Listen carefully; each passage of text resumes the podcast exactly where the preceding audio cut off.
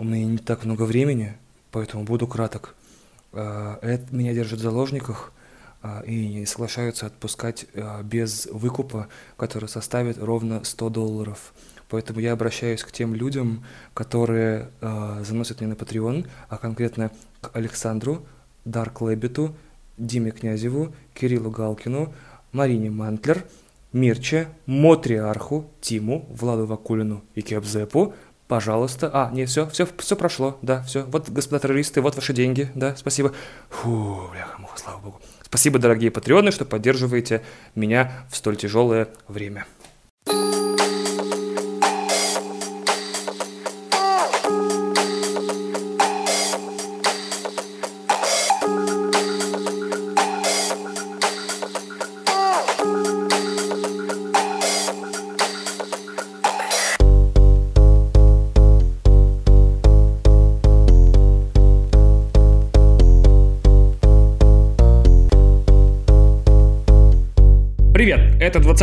«Один дома» и служебное объявление, которое я обычно делаю в середине выпуска. Новости действительно важные. Итак, первая важная новость заключается в том, что а, я долго не мог найти баланс в этом подкасте между своими взглядами, значит, на, э, не знаю, на окружающую действительность, э, со своими взглядами на э, какие-то новости, э, cool stories жизни и так далее, и так далее, и тем, что я очень люблю и, как мне кажется, умею делать, это делать какие-то поп-культурные обзоры э, на более широкие а, с более широким взглядом, чем это делает большинство тех, кто берет на себя обязанность как-то отзываться профессионально о кино или о сериалах. Проще говоря, я все пытался найти баланс между тем, чтобы рассказывать, как я, например, не люблю 9 мая, и как мне понравилась или не понравилась э, «Игра престолов». Этот баланс у меня получается, как мне кажется, хреново. А, может быть, вам нравилось, что половина выпуска была про то, что а, правительство говнюки, вторая половина выпуска, какие шикарные Звездные войны. Может быть, вы были в восторге, а вот я не был. И мне показалось, что, типа, каждый месяц у меня набирается какая-то критическая масса книг, сериалов, игр, о которых бы я хотел кратко, по возможности, рассказать. И в какой-то более-менее свободной форме, не подгоняя себя. Но уже сколько месяцев пять все эти заметки с играми и фильмами и книгами у меня пропадают зря, потому что появляются другие темы, в результате чего родилась вот эта штука. Это выпуски под названием Now Playing. Это Выпуски целиком и полностью посвященные тому, что я посмотрел, послушал, прочитал за этот месяц подотчетный, скажем так, да, вот в этом выпуске я расскажу все, что мне на глаза прилетело, или на уши, или на дисплеях моих устройств появилось за май. Это не совсем обычный выпуск, где я такой, ненавижу власть, э, ненавижу, блядь, продажных там хуесосов, э, ненавижу блогеров. Нет, это то, как мне понравились или не понравились объекты поп-культуры. Это завтрака подкаст на максималках в три раза меньше людей, э, в три раза интереснее слушать. Э, что еще? Э, второе, значит, теперь, теперь подписчики Patreon от 1 доллара буквально одного доллара. Просто подписывайтесь и один доллар платите. Не только получают выпуски на три дня раньше других слушателей, но и получают их особую версию выпусков с комментариями Кристины. Кристина не очень любит слова, потому что слова, блядь, это не дело. Вот в этом мы с ней трагически различаемся. Поэтому эти комментарии вряд ли будут прямо такими супер объемными. Но, по крайней мере, э, те, кого бомбит от того, что они не могут со мной поспорить, возможно, за целый доллар они найдут успокоение тем, что моя жена в каких-то вопросах со мной не согласна и не стесняется об этом заявить. Вот такой феминизм. Типа, женщинам в этом подкасте слова дают за деньги.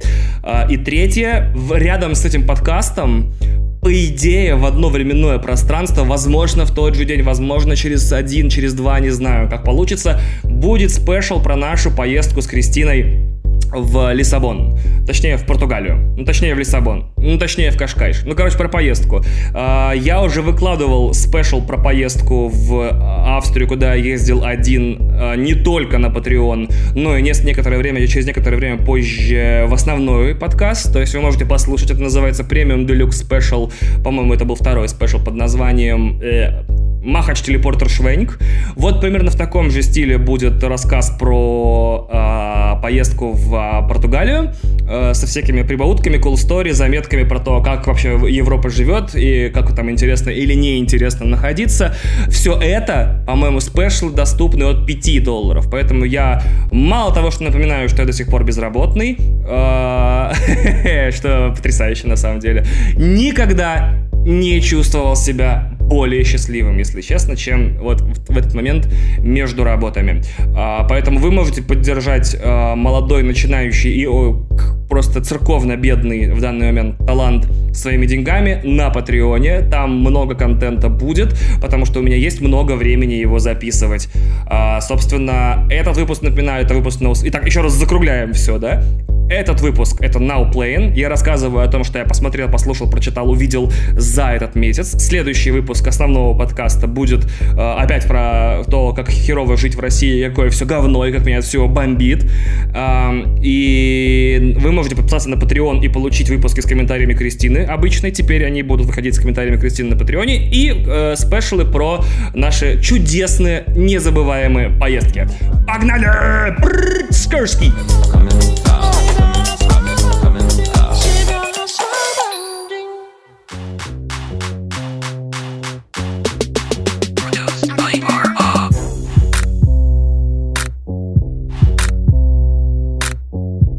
Темой выпуска абсолютно безапелляционно, естественно, должен был стать финал самого важного сериала в истории телевидения, который сломал так много судеб, приковал миллионы людей к экрану, э, развернул всю культурную, вообще весь культурный дискурс с ног на голову, изменил то, как, зачем и для чего мы смотрим телевидение. Хотел сейчас пошутить, что это теория большого взрыва, которая тоже кончилась на 12 сезоне, но, к сожалению, нет. Речь, как и во всех абсолютно подкастах этого месяца, месяца, недели, блядь, э, года, наверное, будет про «Игру престолов». И то, как она закончилась, и что нам с этим делать. Точнее, даже так, как она закончилась, почему она так закончилась и что нам теперь с этим делать. Времени у меня мало, я хотел бы записать целый выпуск длиной в час под эту херню, но я набросал какие-то заметки, удалил всякую поебень, которая никому не будет интересна, и теперь хочу рассказать, ну попробовать, рассказать только то, что действительно считаю важным и даже каким-то, типа, монументально важным. Не вещи, типа, мне показалось, что определенные сюжетные линии были поданы неверно. Блять, конечно, определенные сюжетные линии были поданы неверно. Покажите мне сериал, в котором все сюжетные линии были поданы верно. Э, таких и нет, особенно в конце. И покажите мне сериал, который, типа, вот э, длился 8 лет, его все-все-все любили, и закончился он так, что не осталось недовольных. Э, мне кажется, что многие вообще потеряли стыд, хотел сказать. А, многие потеряли, да, берега, давайте скажу берега, потому что нельзя нельзя создавать такую масштабную дискуссию вокруг конца сезона, когда у нас есть Lost. За Лостом я тоже следил сезон за сезоном. Лост э, дался мне большей кровью. Если «Игру престолов» я смотрел в то время, когда каждая серия может быть посмотрена онлайн, ну, благодаря медиатеке, скачана за блять, это ужасно, конечно, признаваться в том, что я качаю серии, но, блять, а медиатека, а медиатека не оставила мне выбора. Uh, скачиваются за 10 минут в качестве Full HD с субтитрами и совсем. Uh, и по идее, когда акт просмотра, о чем я говорил в предыдущем подкасте, уже не является жертвой или страданиями самой по себе, контент дается легче. Когда-то, э, чтобы посмотреть Lost, нужно было дожидаться пиратских DVD, во-первых, да, или смотреть Первый канал, что само по себе уже тогда, в 2007-2008 году было испытанием и, э, или же качать на 64 килобита серию 12 часов с каких-нибудь сомнительных источников, где, э, например, не поддерживалась докачка, если на 10 часу скачивание падало, э, то, в принципе, ты начинал все сначала. То есть у меня были, о чем говорить, у меня были отношения, которые держались только на том, что у девушки был безлимитный интернет, и я обладал достаточным влиянием и достаточной романтической вовлеченностью, чтобы каждую неделю убеждать ее подвесить свой интернет на смерть на 12 часов, чтобы она не могла в него выходить, чтобы скачать новую серию э, Lost весом в 350 мегабайт, по-моему, тогда это было, э, в отличие от Игры Престолов, которая сейчас весит 5 гигабайт каждая серия, да, вот тоже тема, блядь, для выпуска, да, э, и это определенные были сложности. То есть действительно были сложности с тем, чтобы добыть серию. Ты либо ждал полгода, что вышел DVD, либо ждал чего-то еще, либо скачивал э, через локалку. Ну, это еще не, надо было знать людей, которые качают их э, в день выхода или хотя бы, блядь, в неделю выхода. Он доставался тяжелее, просто-напросто. Серии Лоста в прямом смысле доставались нам тяжелее. И последний сезон был посвящен, значит, чему? Тому, что, значит, все герои долетели в рейсе из первой части, как планировалось, потом в своих реальностях умерли, и они входят в белую дверь после того, как персонаж по имени Кристиан Шепард, то есть христианский пастух, да? Ой, стол двигаю, извините. Он, значит, говорит, вы умерли, но вы собрали вас здесь, чтобы вы... Э, э, Все, блядь, э, лежит, умирает Джон. Джек? Вот именно, блядь, уже не помню, Джон или Джек, по-моему, Джек. Ребят, ну пипец. Ну, то есть это был финал, после который вошел в массовую культуру, как такой, типа, то есть э, задавались вопросы в Lost каждый сезон новые, 10 штук. В каждой серии в конце случался сдвиг парадигмы такой, что перспектива на весь сериал увеличивалась в десятикратно. То есть в первой серии был остров, во второй, значит, остров и э, прошлое, наверное так. Э, в четвертом сезоне уже остров и будущее, потом остров в прошлом, остров там-то, параллельные острова, э, корпорации, которые занимаются тем-то, тем-то. То есть э, постепенно э, как бы камера брала более и более широкий угол на происходящее, и к сериалу бесконечно добавлялись новые реальности, новые временные петли, новое все. И, естественно, это никак не могло закончиться нормально. Ну, никак не могло закончиться так, что мы такие, да, блядь, это путешествие длиной сколько там, 7 лет, было не зря. Естественно, с «Игрой престолов» была практически та же самая история. Несмотря на тем, что... Давайте, да, разберемся с тем, что произошло. Самый смотримый кабельный сериал современности, с самыми большими бюджетами, э, который никак... до этого сериалы никогда в массовой культуре так не обсуждались. Я даже принесу простой пример. На одной из моих бывших работ э, мы писали заметки о кино и о сериалах. То есть я работал в отделе культуры и писал новости. Э, и мы четко делили новости на две категории. Хотелось бы, чтобы это были категории типа новости культуры и новости поп-культуры, где, значит, в музее имени Петра Петрова Васечкина доставили, значит, Петрова Водкина и выставили, значит, скульптуру Петрова Пивкина, и э, люди туда ходят. А а вторые новости, типа Бейонсе, типа выпустила новый альбом и всех разорвала. Но нет, мы строго делили новости на новости об Игре Престолов и новости не об Игре Престолов, потому что как выглядела средняя новость Игры Престолов? Это был 2016 год, скоро-скоро-скоро должен был уже быть седьмой сезон, и, в принципе, новости выглядели так. Мэйзи Уильямс приехала на открытие океанариума, где у нее на пресс-конференции, ну, какой-нибудь океанариуме в Австралии, похер вообще. Э, Мэйзи Уильямс, это так, кто играет Арию Старк. Э, и у нее спросили, типа, что вы расскажете о седьмом сезоне? И Мэйзи Уильямс говорит, «Э, там будет много внезапных сюжетных поворотов и смертей, он будет очень классный. То есть, примерно Мэйзи Уильямс издала информационный аналог звука, с которым какашка падает в туалет. Вот. Серьезно. Вот, и, и, и ты такой смотришь, ну, это блядь, не новость даже. Это, ну, серьезно, что ты, блядь, с этим будешь делать? Такой, типа, ну, там будут происходить вещи, актеры будут играть перед камерами, э, все это будет на основе какого-то сценария. Но ты пишешь эту новость, что, типа, Мэйзи Уильямс приехала, сказала, что будет много смертей, все погибнут, а будут сюжетные повороты какие-то, и она собирает в 10, в 20, в 40 раз больше, чем обычная новость. Там, может быть, не написано ничего. Мне казалось, что, в принципе, это можно придумывать э, было эти новости на ходу. Актер, игравший Джейми Ланнистера в «Игре престолов», заявил, что в следующем сценарии, э, в следующем сезоне будут драконы. 100 тысяч просмотров. Актриса, которая, значит, играет Денерис Таргериен, э, заявила, что в следующем сезоне она все-таки будет. Э, 200 тысяч просмотров просмотров. Ну, то есть, прям, я удивлен, почему мне не хватило наглости, самоуверенности и драйва делать это. Я так и додумался до этого сейчас. Можно же было каждый день придумывать эти новости, давать их с источником, со ссылкой на какой-нибудь журнал, там, блядь, э, копейский рабочий на газету. Никто бы внимания не обратил, все смотрели бы без конца эти новости про то, что герои что-то объявили. Это просто, чтобы вы понимали, что читатели, читатели сайта Life.ru, это, казалось бы, самая непритязательная в развлечениях аудитория, сжирала эти новости, просто валила на них, как муравьи на банан выброшенный. Самая странная метафора, наверное, в истории этого подкаста. То есть ни один сериал, какую бы заметку ты не выпустил, новость, статью, э, что бы то ни было, это собирало страшные просмотры. Я уверен, абсолютно все а, медиа, которые выходят в России и в мире э, во время, во время, когда «Игра престолов» идет, это вот получается 6, 7, 8 недель в году, выпускают какие угодно заметки, соответствующие их э, полю деятельности, только чтобы присосаться к этому бесконечному источнику трафика. И вот этот сериал взял и закончился.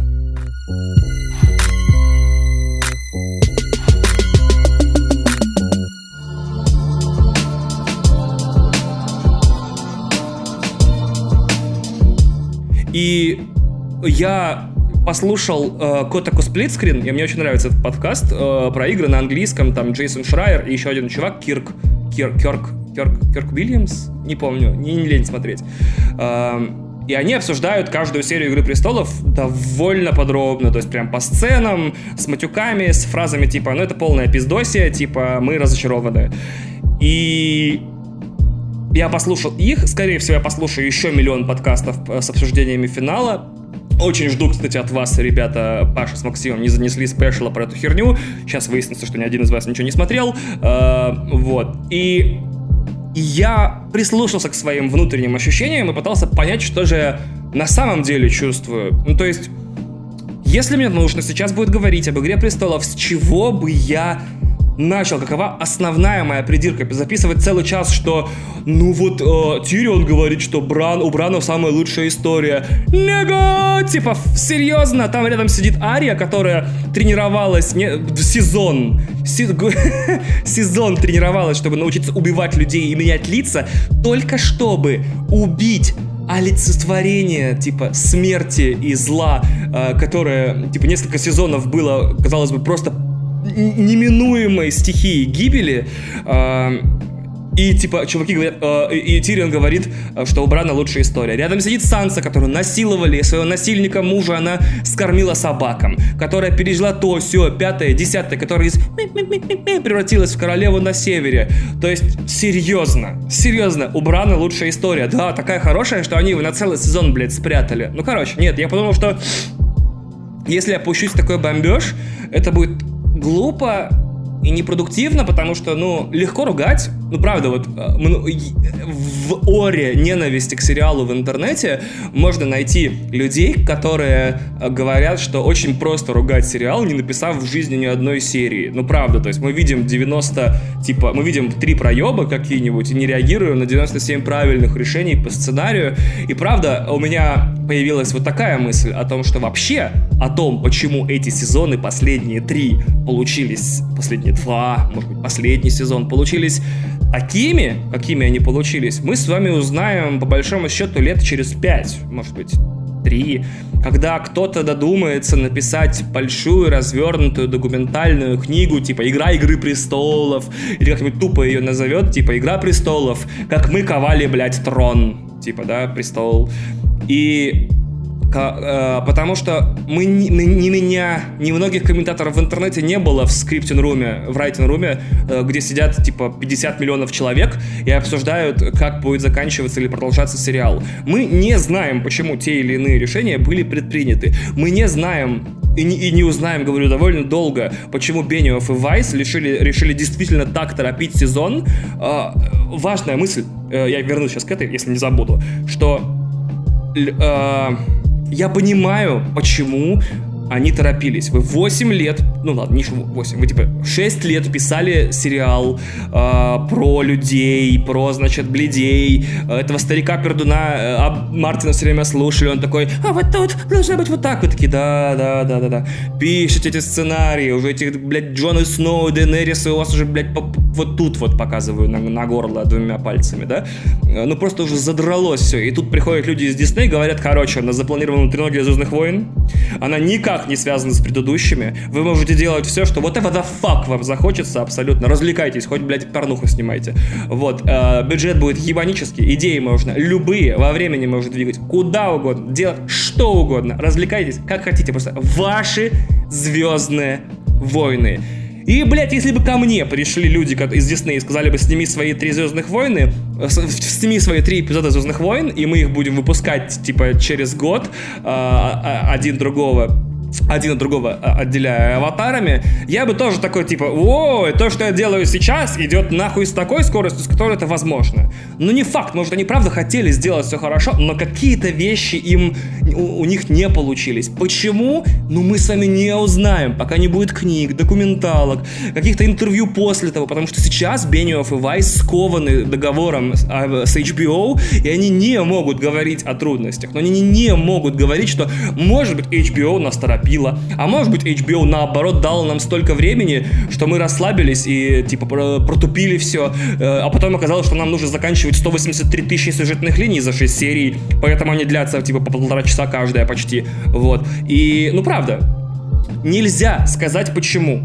И вот интересно было бы прочитать книгу об этом. Или какой-то фильм посмотреть, где они описывают, типа, вот такие херни произошли, но ругать их, э, говоря вещи, о которых ты не имеешь ни малейшего понятия, типа, проебали. Да может быть не проебали, может реально защищали каждую серию, блядь, грудью, просто потому что э, другие вещи замешались. HBO что-нибудь сказала, Мартин говорил, так нельзя, или что-то еще происходило. Может он уже сумасшедший давным-давно его слушать, блядь, э, нельзя. Может он такой, типа, все должны сдохнуть. Все такие, блядь, как, как все должны сдохнуть, чувак, ты о чем? То есть нельзя, понимаете? И... Блять, и вот я говорил, да, и, и, и забыл, о какой мысли говорил. а, так вот, сейчас я вернусь на секундочку. Бля, что же говорил-то? И, и вот я гуляю, слушаю подкаст, значит, код такой сплитскрин, и думаю, мол, а что меня тронуло больше всего за последний сезон в хорошем или плохом ключе? Хуже всего для меня оказалось попрощаться с королем ночи. Потому что, типа, так не должны строиться вещи. Ну, просто вот в мире, где существуют сценарии, в мире, где существуют шоу, ну, не вот, не должны. Ну, не должны. Я слишком сильно его любил. Смотрите, он типа, он типа загадочный персонаж. Он взялся от херова знает откуда. Вроде как мы намекнули на то, что дети леса его создали сами. Вроде он не разговаривает, он умеет воскрешать мертвецов, он офигенно выглядит, он очень опасный, он очень крутой. Его невозможно остановить. Посвящены целые сезоны тому, что он придет и всем будет пиздосий. Всем будет пиздоси. Он придет, размотает всех. Все ваши дрязги, хуязги, интриги не будут иметь никакого значения абсолютно, когда армия мертвецов снесет э, Королевскую гавань. Вообще. И это должен был быть мой, мой, мой любимый финал сериала, когда он приходил бы в Королевскую гавань, мертвецы бы все сносили, и он бы воцарился на троне в Железном престоле, и последние кадры были бы, как он садится, всех уничтожив, замораживает трон, и, и последние, значит, значит, несколько кадров. Это то, как просто снег и пепел, значит, летают над, э, блядь, Королевской гаванью, которая заволакивает облаками. Я понимаю, что такой, такой финал мало возможен, потому что, потому что, ну потому что, не вот не может быть таких финалов в кабельных сериалах с бюджетами по 100 миллионов долларов на сезон. Понимаю, ну понимаю. Тогда хотя бы он добрался бы, и там была бы финальная битва, где оказалось бы, чтобы он, что он на самом деле это кто-то другой, не обязательно Бран, как по той теории, что вот Король Ночи это Бран, что он вот тоже у него свои мотивы, и на самом деле они хорошие, ночные ходаки, эти самые белые ходаки, или он хороший, или он всего лишь делал свою работу, и там случилась какая-то подмена понятий, и он бы умер, но на самом деле вы бы ему еще и сочувствовали, ну что-нибудь такое. Но не за три сезона до конца, потому что за три сезона до конца получается вот такая фигня. Значит, первые три серии. Блять, Король Ночи плохой, он придет, всех убьет. Ты такой, ну, Король Ночи просто пидор, он всех убьет. Убивают Короля Ночи. Ты такой, кто плохой? Серсея плохая. Uh, все, да, Король Ночи перестал быть злодеем, Серсея злодей. Uh, ладно, хороший Серсея злодей. А, Серсея тоже убили, теперь Дейнерис злодей. Блять, хватит менять злодея в каждом сезоне. По факту, по факту, финальный сезон Игры Престолов это два, а то и три нормальных сезона Игры Престолов в одном. Просто вещи происходят чудовищно быстро у нас типа э, король ночи плохой, Дейн, э, Серсея, Дайнерис, пр, все, п, пу, п, ча, одна уплыла, другой, блядь, ушел, третья сидит, что происходит, еще, еще один сидит в кресле, блядь, инвалидном. Какого хуя, почему так быстро? Почему? Я не понимаю. По факту, действительно, восьмой сезон — это два или три сезона. Есть серии, которые тянут на полсезона. Почему? Почему? Почему? Потому что. Почему так произошло? Потому что. Не узнаем, пока не выпустят книгу. И, естественно, я бы мог такой, если бы я обладал большей волей и меньшим интересом к «Игре престолов», я бы такой, как только вот Ария вонзает в э, «Короля ночи» кинжал, и он рассыпается вместе с армией, я такой выключаю телевизор, удаляю «Игру престолов» из смотримых сериалов, такой, все, спасибо, да, свидули типа, все, я, я натерпелся, это было тупо. Для меня сериал закончился. Но нет, и мне очень нравилось, что в некоторых подкастах э, робко надеялись, что типа, нет-нет-нет, это только авангард, типа, армия мертвецов. Нет, блядь, сценарная это вся армия мертвецов. Но они себя еще покажут, скромно говорили в других подкастах. Они там еще придут, блядь, пиздец, всем навешают. Нет, никто не пришел, не навешал. Нет, больше нет армии мертвецов. Все, ее убила одна девочка. Одна девочка убила армию мертвецов бойцов, армию, армию, самую страшную силу в Вестеросе, которую, типа, все боялись столько сезонов подряд, убила девочка. Живите, блядь, с этим. Живите. Fuck you. И я понимаю после этого, людей, а я таких знаю, или, по крайней мере, они писали в интернете о том, что они так сделали, которые бросили все на то, в тот момент, когда Джон Сноу проснулся. Ну как проснулся, ожил. Они такие, о, все понятно. И сейчас очень много подкастов и э, сайтов и многих других цитируют статью из Scientific American, где объясняют, что же, блядь, случилось с нашим любимым сериалом, что он взял и так радикально изменился. А то и случилось. Типа, э, есть статья в журнале Scientific American, она написана немного научноватым языком. Э, я дам ссылку в описании, если хотите, если не забуду, по крайней мере. И там описывается, что вот первые сезоны, которые полностью базировались на книгах э, Мартина, они рассказывались, так сказать, с помощью социального сторителлинга. Там не, не особое значение имели сами персонажи, сколько, скажем так, системы людей, социумы, сообщества и общества, общества, которые сталкивались под разными углами благодаря истории или в ее рамках. И из этого получалась у нас и Красная свадьба, и смерть Неда Старка, и отравление Джоффри, все и гибель Оберина Мартелла. Это были не персонажные истории. История не вращалась вокруг персонажей, история вращалась вокруг э, домов, э, не знаю, кланов, рабов, э, королей, ну, как королей, королевств и так далее. Это было классно, это было офигенно, потому что нам впервые за долгое время HBO что-то подобное показывает, потому что до этого что-то подобное было только в The Wire, где вот были город и были системы, были правительства, были копы, были бандиты, и они как-то взаимодействовали, персонажи там тоже умирали, потому что не, не в персонажах было дело.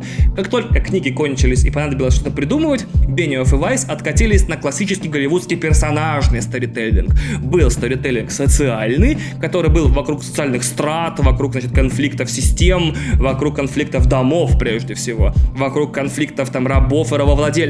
А стал, значит, персонажный сторителлинг. Стали, значит, э, внезапно за один сезон э, сталкивающиеся дома превратились в сталкивающихся персонажей, и персонажи, которых у, у, у них вдруг появились арки и цели, и намерения, и, блядь, а, нет, нет, не мотивация, нет, не мотивация, не мотивации, нет. У них появились, значит, э, Типа, впереди лежащее достижение. Вот так скажу. Нельзя говорить слово мотивация, нельзя. Фак, мотивация персонажа это когда он, не знаю, бегает, сдает на права, учится играть на гитаре, читает нонфикшн, медитирует и правильно питается. Вот это, типа, дает мотивацию. И ходит на бизнес-тренинги. Нет, и, естественно, это переключение от, значит, больших громадных систем взаимодействующих на классических сторителлинг, который Бениоф и Вайсу привычнее, как сценаристам, который, в принципе, привычнее в Голливуде, потому что все кино строится на персонажном сторителлинге. Все существующие сериалы, за редчайшим исключением, строятся на персонажном сторителлинге. Есть персонаж, есть другой персонаж, есть третий, пятый, десятый, они двигаются, они развиваются, они приходят, меняются, и в конце там с ними что-то случается и так далее. И это переключение действительно, действительно действительно изменила наш сериал. Он был тем, что мы не видели. Мы не видели, чтобы главного героя первого сезона в конце первого сезона убивали. Мы не видели, чтобы его преемника убивали через два сезона еще. Мы не видели, чтобы появлялся персонаж, который всех спасет и умирал. Мы не видели таких вещей. Мы не видели вообще подобного. Чтобы персонаж, чтобы жизнь персонажа ничего не значила, по большому счету, и в любой момент могла оборваться. А тут у нас воскрешают главного персонажа, и он вдруг становится главным героем. И у нас не было главного героя, а теперь он есть. И на нем сюжетная броня. Пока Джон Сноу не выполнит свое предназначение, он не может умереть. С ним ни хера не может случиться. Как ты можешь переживать герою, который ожил и теперь превратился в функцию? А в какую функцию? Убить, блядь, свою тетю. Вот the фрак! Просто я понять не могу, это же полная жопа.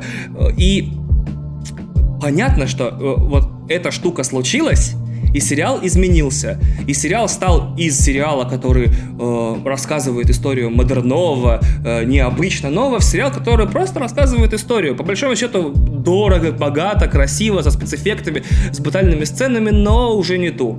Ну вот, может быть, ту, но не так.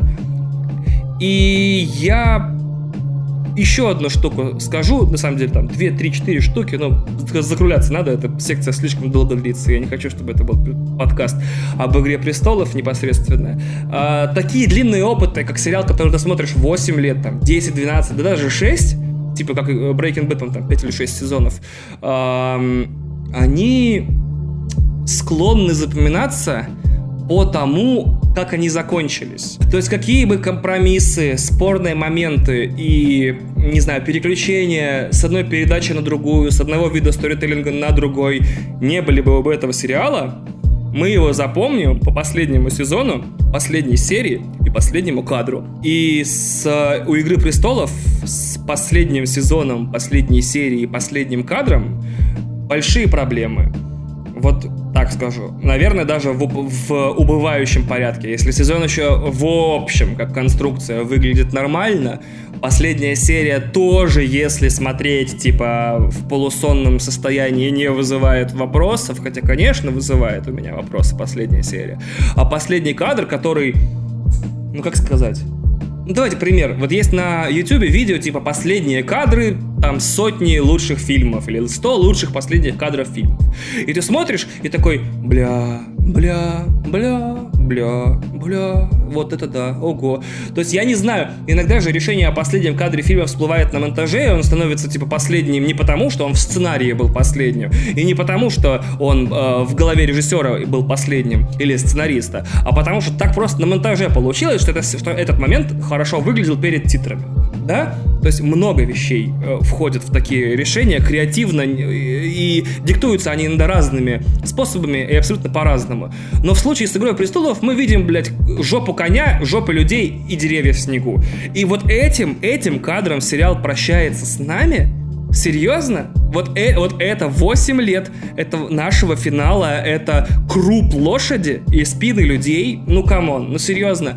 То есть, когда Джек закрывает глаза в Lost это хотя бы оправдано тем, что первый кадр сериала это Джек открывает глаза на острове, а последний кадр сериале, сериала это Джек закрывает глаза на острове. Это хотя бы такая рифмовка, рамочная композиция, называйте как угодно. Это хотя бы понятно, типа, м-м, типа, ну законченность какая-то есть. Хотя никакой законченности у Lost нет, не думайте. Или умирающий умирающий Уолтер Уайт в... Бля, сейчас кому-то проспойлерил Breaking Bad, наверное, да? Извините. А, время вышло, вы сами знали, во что ввязывались, нужно было в эфире смотреть.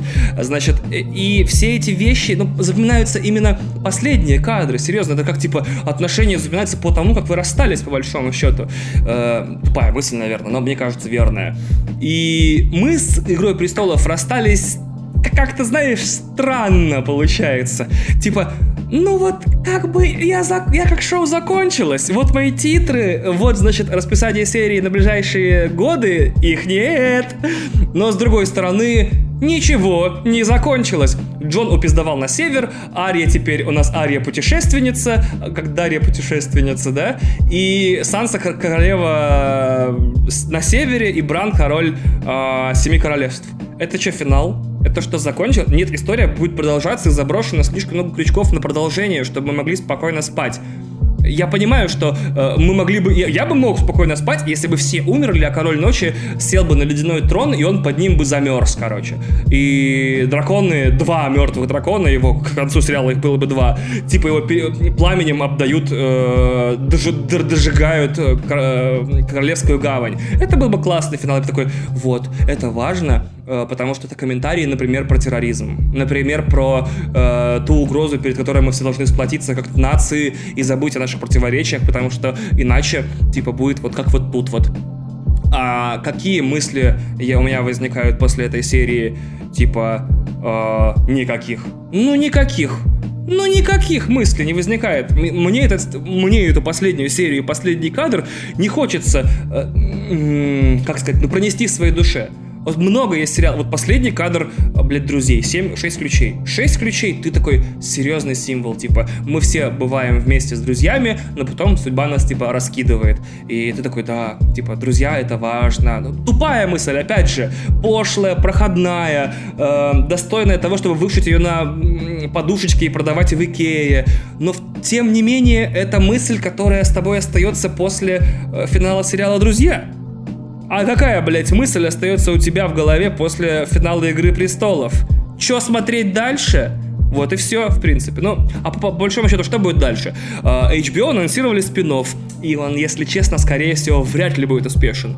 Я, то есть, я бы рад бы разочароваться, типа, HBO запускает спин с первых же серий, там, его смотрят 50 миллиардов человек по всей планете, это лучший спин в истории спин Мы забываем «Игру престолов» как страшный сон и смотрим только, он будет называться, например, кровь и, и огонь, потому что он будет про Таргариенов. Э, класс, супер, я буду рад, но у нас вообще в истории с телевидения мало успешных спин э, во всех смыслах. У нас мало спин которые стали же настолько же смотримы, как оригиналы. У нас мало спин которые стали настолько же обсуждаемы, как оригиналы. Единственный спин который просто-напросто умудрился не быть хуже оригинального сериала, это Better Call Saul. Вот все, все что я помню, все, что я могу вспомнить на, на вскидку. Остальные все, Джоуи от друзей, были? Какие-то еще спин были наверняка. Они все как бы такие... Э, ну, такие... И опять же, э, чтобы какие бы силы, какие бы деньги, какие бы людские ресурсы HBO не пустила бы на свой э, спин к нему будут заранее завышены, заоблачно завышены требования. Заоблачно завышены требования. Никто не будет смотреть его как новый сериал от HBO. Все будут смотреть его как возможность еще раз посмотреть э, историю, которая, возможно, так уебански не закончится. Например, э, не проводит нас э, через 8 лет э, сорян, опять задеваю стойку, э, жопами лошадей и воротами. И вот если даже разобрать, у кого что будет дальше. У, у Бенёфа и Вайса будут Звездные войны, я думаю, у них все будет в порядке. Прям серьезно, все будет в порядке, очень трудно запороть Звездные войны. На них все равно пойдут люди какие-то, это все равно будут фильмы, которые выйдут, они уже как бы подписаны, то есть все, сетка прокатная проставлена. Даже если они прям запрут себя в подвалах собственных домов и не будут выходить фильмы, и все равно выпустят. И, ну, вот так. А у HBO будет Westworld, э, потому что, ну, типа, им же нужно чем-то затыкать э, дыры в расписании. А с Westworld вообще очень интересная штука получилась. Я первый сезон очень не понравился. Первый сезон Westworld я смотрел такой, ого, фига, ого, фига. А второй сезон я смотрел, и я даже не понял, в чем был твист в конце. Я тупой, сразу скажу, я очень тупой. Но я смотрел, и в конце, в последней серии второго сезона, там вдруг па-па-пам, типа на самом деле все его воспоминания были в другом времени, а это было позже этого, а это было раньше этого, а все это время вот это было вот то той, а вот тот вон тем. И я такой, я не, не, я не понял. Я нихуя не понял, вообще понял примерно ни хера. Я сорян, я очень внимательно смотрел, э, вру, я смотрел внимательно, я смотрел на ускорении 1.33, то есть не в 33 раза, а на треть быстрее, чтобы просто, блядь, вот просто быстрее шло. И, возможно, это сыграло со мной злую шутку, но я, правда, не понял, что произошло во втором сезоне Westworld. Я не хочу его пересматривать, чтобы понять. Там просто просто уже начались, типа, безумие ради безумия. А что если мы напишем сезон, в котором, значит, есть 8 времен, или 15 времен, и 4 галактики, и 14 параллельных вселенных. И поэтому э, новый ролик Westworld, на который я тоже оставлю ссылку в описании подкаста, если не забуду, вот он клевый. Он такой, ого, смотрите, типа, это как бы новый чувак, который просто работает на работе в мегаполисе будущего, и он то ли грабитель, то ли жертва грабителей, то ли помогает грабителям, и вдруг его находят сбежавшие из Вестворлда киборги. Наверное, кому-то заспойлерил Westworld. И м- я прям думаю, я думаю, что это решение ими в HBO было предпринято после того, как они собрали фидбэк на второй сезон, когда люди вроде меня реально ни хера не врубились. Просто они, э, просто они лазали в телефоне весь сезон, потом они отходили пописать, потом они отходили за минералкой или лимонадом, потом они просто залипали, короче, в окно, а потом второй сезон закончился, и ты ничего не понял. Они такие, так, нет, нужно все пересмотреть, давайте по-новому зайдем сюда. Прям по совершенно иначе сделаем сериал. Очень надеюсь, что третий э, сезон Westworld будет совершенно иначе построен, и его можно можно будет смотреть даже тем, кто не смотрел первые два, и он с новой стороны зайдет, и шоу станет великолепным и офигенным, и хоть через сколько-то сезонов заменит нам Игру Престолов. Ведь Игра Престолов тоже офигенной стала более-менее там третьему, четвертому сезону. Прям я еще и смотреть-то ее начал серия в серию по понедельникам только в этот момент. Все остальные сериалы в моей жизни я обычно жду э, до конца сезона. Очень редко смотрю сериалы неделя в неделю. Прям это, ну это невыносимо для меня. Это типа ты смотришь кусок, кусок истории и такой, и что дальше? А дальше-то что? И еще одно последнее замечание. Я хотел бы обратить внимание всех киностудий мира и телестудий мира, вообще всех людей на то, как много людей в этот понедельник осталось без работы. А, потому что столько людей э, занималось теориями на YouTube, об обзорами серий, столько сайтов было этому посвящено, столько форумов, и теперь им нужно снова где-то искать, значит, намеки на будущее, спойлеры, э, э, фотографировать площадки, э, не знаю, допрашивать осветителей, которые снимали одни из сцен там где-нибудь в Исландии, чтобы они рассказали, кто был в кадре, запускать дроны над съемочными площадками, э, разбирать символы, сравнивать с книгами. Нам срочно нужно новое шоу, которое будет обладать сотней вариантов глубины погружения. Типа, ты можешь просто его смотреть, можешь смотреть и слушать там подкасты про него, можешь смотреть и слушать подкасты про него, слушать, смотреть теории на YouTube. У нас больше ничего такого нет. У нас, по большому счету, есть только Westworld и те шоу, которые ведет Disney+, потому что, ну, там, хлебом не корми, дай всем разобрать новую теорию про то, что они показали в «Мстителях» финал, или что, наоборот, показали в «Мстители», «Мстители» финал. То есть у нас очень много контент-мейкеров сейчас осталось без работы, их понадобится чем-то занять, а, то есть, ну, смотрите, у нас есть король Семи Королевств новый к концу сериала. У нас есть новая королева на севере. У нас есть новый король за стеной. Но у нас нет нового короля телевидения. Вот. На этой ноте про Игру престолов все. Э, да.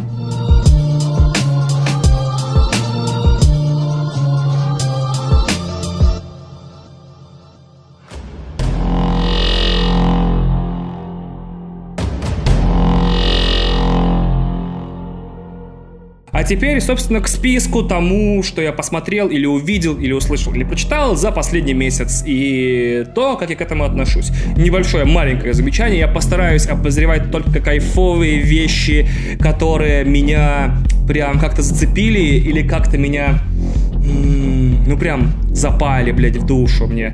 Или наоборот, вещи, которые настолько ужасны, что я не мог этим не поделиться. Поэтому, скорее всего, если вы такие, а что ты думаешь об этом, об этом, об этом, и вы знаете, что я это смотрел, я писал об этом, может быть, в Твиттере или в Телеграме, или просто это как-то упоминал в подкасте, а, то, скорее всего, это не нашло в моей душе такой отклик, чтобы появиться здесь. То есть я стараюсь сюда не пускать вещи, которые... Ну, то есть такие никакущие. Я стараюсь, чтобы это было либо что-то кайфовое, чтобы вы могли это как-то найти и посмотреть и увидеть сами, либо что-то настолько ужасное, что я считаю своим долгом вас предупредить, что оно существует. Вот. А, значит, я посмотрел в кино Джон Вик 3, Джон Вик 3, и мне дико нравятся первые два Джона Уика. Я даже не делаю разделение, какой из них хуже, какой лучше, потому что сложно делать, блять, разделение, какой хуже, какой лучше в фильме, в трилогии уже, да, где один фильм, по-моему, каждый фильм начинается ровно с конца предыдущего. То есть, серьезно, начинается Джон Вик 1. Он заканчивается такой, так, у меня есть псина, нужно вернуть тачку. Второй Джон Вик начинается, он возвращает тачку, приходит чувак, взрывает его дом, э, он убивает чувака этого, э, и, и тут, короче, э, ему говорят, типа, тебе пиздосий, у тебя есть час, беги. Э, второй, третий Джон Вик начинается с того, что он просто час бежит. Э, шикарно! Как в этой монолитной истории, где, по-моему, между частями не проходит больше не знаю, пары часов. Э, мне кажется, что между первой и второй там пара часов буквально, а между второй и третьей ноль. Ноль, просто вот ноль. Или там минут 30 буквально.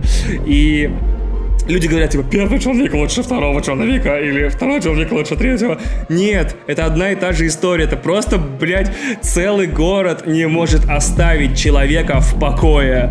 Э, серьезно, волшебные фильмы. То есть я даже не буду говорить э, какие-то вещи, которые просто обязаны другие обзорщики проговаривать, что Джон Вик это уже не фильм, это балет, блядь, фехтование и стрельбы. Каждый обзор смотрит такой, чувак, блядь, ну просто, блядь, блядь, серьезно, ну come on.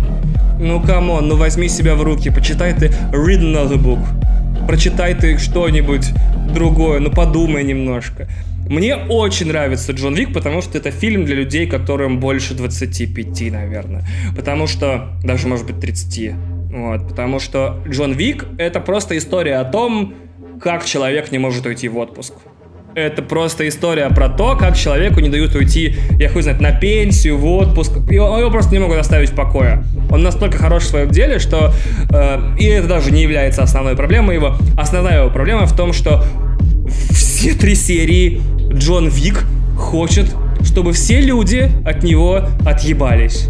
Но все люди продолжают до него доебываться и умирать. Шикарная, шикарная история для трех частей. Когда вышел второй Джон Вик, он был великолепный, и после выхода из кино, значит, я читаю новости, что Чад Стахельский говорит, что очень надеется на сборы второго Джона Вика, чтобы выпустить третий. Фильм собрал, фильм вышел ровно через два года, и я очень рад этому. Это значит, что есть люди, которые просто хотят ходить на нормальное кино, и вот сейчас вот, э, пойдя на Джона Вика 3, буквально через 4 дня после премьеры, и на следующий день после того, как я на него сходил, он собрал достаточно денег, чтобы у Стахельски получилось запланировать четвертую часть на 20, 2021 год. Реально на ровно через два года, то есть 21 мая 2021 года выйдет четвертый Джон Вик, и это потрясающе. Этот фильм вообще ведь, по идее, не должен был работать в современных условиях.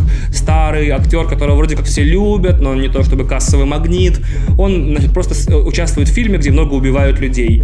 И у этого фильма вышла вторая часть, третья часть и выйдет четвертая. Я считаю, что Джон Вик — это натурально будущее кино, это фильм, который не может разочаровать. Если он разочаровывает вас, вы, наверное, ходите на него неправильно или ждете от него чего-то не того. Это действительно идеальная франшиза. Мужик, от, который просто просит всех оставить его в покое, но никто его в покое оставить не может.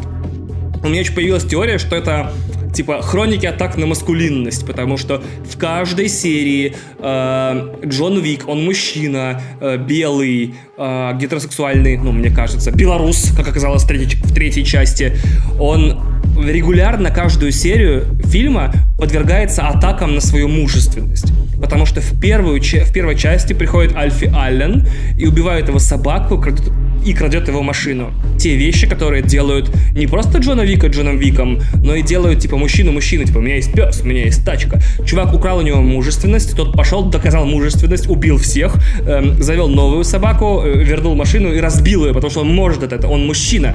Ему наплевать. Он такой, I don't give a fuck.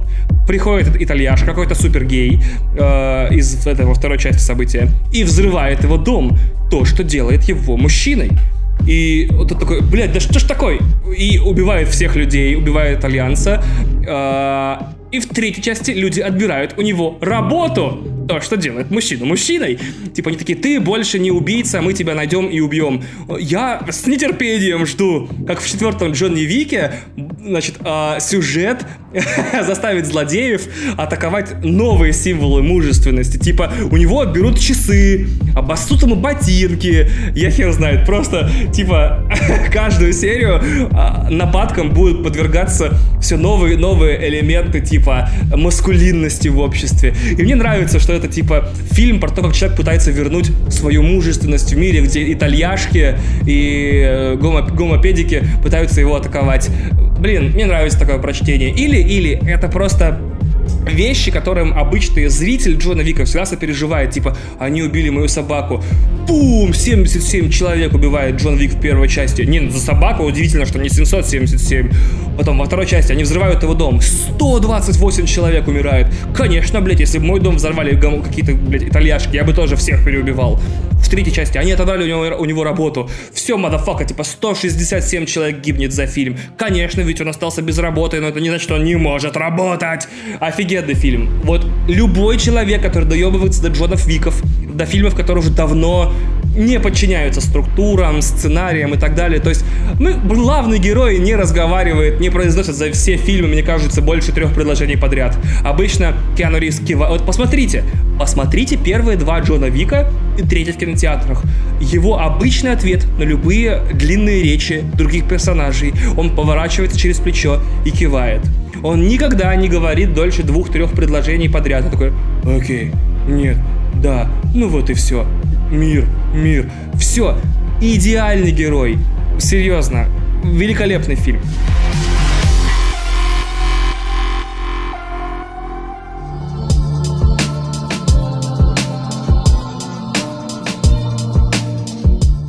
Еще мне удалось посмотреть офигенный фильм под названием «Хрусталь». Это белорусская драма, выигравшая какие-то крутые награды. Я не в курсе, какие. Если этот подкаст слушают кинокритики, сорян, я не кинокритик, мне больше за это не платят. Офигенный фильм, становящийся в один ряд с э, фильмами Сигарева, типа «Жить», «Волчок», э, с фильмами э, Быкова, типа «Дурака», например, или «Завода», но он одновременно не похож ни на первый, ни на второй. Это история про девушку, которая живет, по-моему, в начале 90-х в Белоруссии и пытается подать документы на американскую визу, чтобы уехать в Чикаго послушать техно. Э, и это очень странная завязка для фильма. Заканчивается он, поверьте, еще страннее. И он начинается как ироничная комедия о 90-х, о нравах и о быте, а заканчивается почти как фильм «Брат». Ну, то есть, смешно, он начинается как жмурки, типа ха-ха, хи-хи, советская эстетика, пу-пу-пу, ча-ча, ну, не, не советская, вру, 90-ническая эстетика, э, и вдруг заканчивается как брат. Ну, вот. И еще там главную роль играет жена Хаски, которая, типа, жена Хацки очень хатски. Она потрясающе выглядит, она невероятно э, потрясающе красивая. Или, если мой подкаст слушают феминистки, ее тип красоты мне очень близок. А, я не ожидал такого напора от русского кино, и мне очень нравится трансформация этого фильма из задиристой комедии, такой э, дурацковатой немного, в драму про то, что на самом деле люди-то все суки, и, и про то, что человек, стремящийся к каким-то вещам, которых он хочет достичь, встречает всегда в обществе непринять, непринятие, всегда встречает э, сопротивление, и никто не хочет, чтобы люди с ним были счастливы, или, по крайней мере, счастливее его. Странно, почему этот фильм снят в Белоруссии. Э, в Беларуси? Сейчас меня будут поправлять. Я не помню, как правильно, сорян. Но он бы абсолютно логично и адекватно смотрелся бы на любом постсоветском пространстве, хоть его в Кыргызстане снимай. А, но он, правда, грустноватый. Но если вы ненавидите, типа, совок, если вы ненавидите тупорезов, если вы ненавидите э, русские свадьбы, почему-то вот внезапно, да, из всех вещей я выбрал эту, я очень рекомендую посмотреть вам фильм «Хрусталь». И еще один фильм, о котором я хотел рассказать, это фильм Gifted. Это обычная американская драма про жизнь в глубинке. Ничего, казалось бы, выдающегося, кроме самого главного выдающегося. Главная героиня — это маленькая девочка, ей всего то ли 6, то ли 7, она уже математический гений. То есть она не, не просто там удачно складывает 2 плюс 2, она э, умеет складывать и переумножать многозначные числа. Она практически математический гений, но ее отец, которого внезапно играет Крис Эванс, э, практически... М- Да, это Капитан, Капитан Америка, который уехал с дочей, типа, э, в трейлер-парк. Э, он ее воспитывает, но хочет, чтобы у нее была обычная жизнь. Но он ей не отец, он ее, получается, дядя. И а вот ее бабушка, которая супер математический гений тоже и очень тщеславная и хочет там доказать какую-то недоказуемую теорию, она пытается эту девочку у него через суд высудить, потому что только эта девочка может справиться с решением и так далее и тому подобное. Это обычный жанр драм про детей. Если вы смотрели, типа недавно был фильм, может быть года 3-4 назад, назывался «Чудо» про мальчика, который родился с дефектом костным лица, и вынужден был носить шлем в школу, и это такая вся э, плакательная драма про американскую семью. И Gifted из того же абсолютно жанра, это фильм, который из, целиком и полностью, скорее всего, был рожден как желание Криса Эванса доказать свои актерские амбиции, хотя играет он Капитана Америку абсолютно тоже, он там больше шутит разве что. Блять, сейчас пол, пол, пол, пол стола разнесу, размахивая руками. Мне прям очень запал фильм, потому что я очень падок на простые американские драмы, которых вопреки здравому смыслу, но благодаря как раз-таки другим фильмам, в котором снимается Эванс, становится меньше. Я к этому вернусь через пару минут. Все, подождите, я, я поэтому вам расскажу тоже. И классный фильм он динамичный, он очень смешной. То есть, казалось бы, драмы должны быть сопли с сахаром и затянутое повествование, и какие-то дыры, и все плачут без конца, обнимают друга, бегают на закате, убегают в закат, прибегают с заката и так далее. Нет, Gifted очень бодрый фильм. Я, у меня, опять же, несмотря на мою чудесную операцию на носу, как только я ложусь перед телевизором, в 100% случаев я засыпаю. Если фильм хотя бы чуть-чуть тормозит, это супер болезнь, типа я ложусь смотреть, ложусь на диван, смотреть кино. Если хоть чуть-чуть темп, типа, замедляется, вот так вот я выключаюсь. Я прям такой... То есть я как, я как, блядь, всю жизнь живу в этом, в э, стендбай режиме, в спящем. Типа, как только мои кнопки перестает нажимать фильм, я как MacBook просто, типа, гасну дисплеем. Fuck you. И вот гифт, а вы знаете или понимаете на основе этого подкаста, какой мне нужен темп, чтобы не врубаться. И вот Gifted, к моему удивлению, был фильмом именно таким. Да, он предсказуемый от первого кадра до последнего. Да, он абсолютно понятен, но я не вырубился. Он классно написан, там много смешных шуток, там классные сцены с участием очень талантливой актрисы, которая играет эту девочку. Там Капитан Америка ходит, и он такой, типа, менее накачанный для этого фильма. Типа, наверное, они поймали его между Мстителями, когда он, типа, еще и, у, у, сохранил форму с предыдущего, но еще не, не вернул, типа, не, не подпампился к новой части. И он такой ходит, такой, ля-ля-ля, ля-ля-ля. И такой, о, Кэп, типа, я по тебе очень скучал. Э, вот, класс, короче, очень рекомендую. Называется Gifted в российском прокате одаренная. Я не уверен, но, наверное, ссылки на эти фильмы, на те, по крайней мере, которые вышли, я оставлю в описании этого подкаста, но на легальные площадки, если вы понимаете, о чем я. Я э, абсолютно не против ругать власть в этом подкасте, но размещать ссылки на, типа, незаконные сайты в описании я не хочу. Вот так вот, блядь, видите, у меня больше лояльности перед киностудиями и, как это, лицензиатами, лицензиарами, лицензиарами, да, по-моему, лицензиарами, э, и теми, кто защищает авторские права, чем перед собственным президентом. Вот так вот в такое время живем.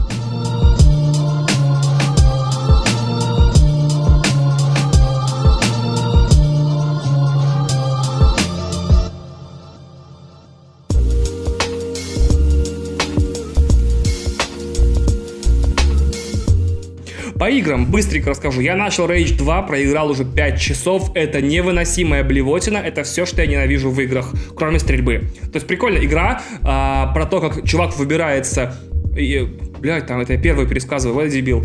Типа, чувак получает супер костюм и суперспособности, он оказывается в радиоактивной пустыне, и у него есть машина, и ты ездишь на этой машине между городами и выполняешь задание, чтобы убить огромного кибергенерала.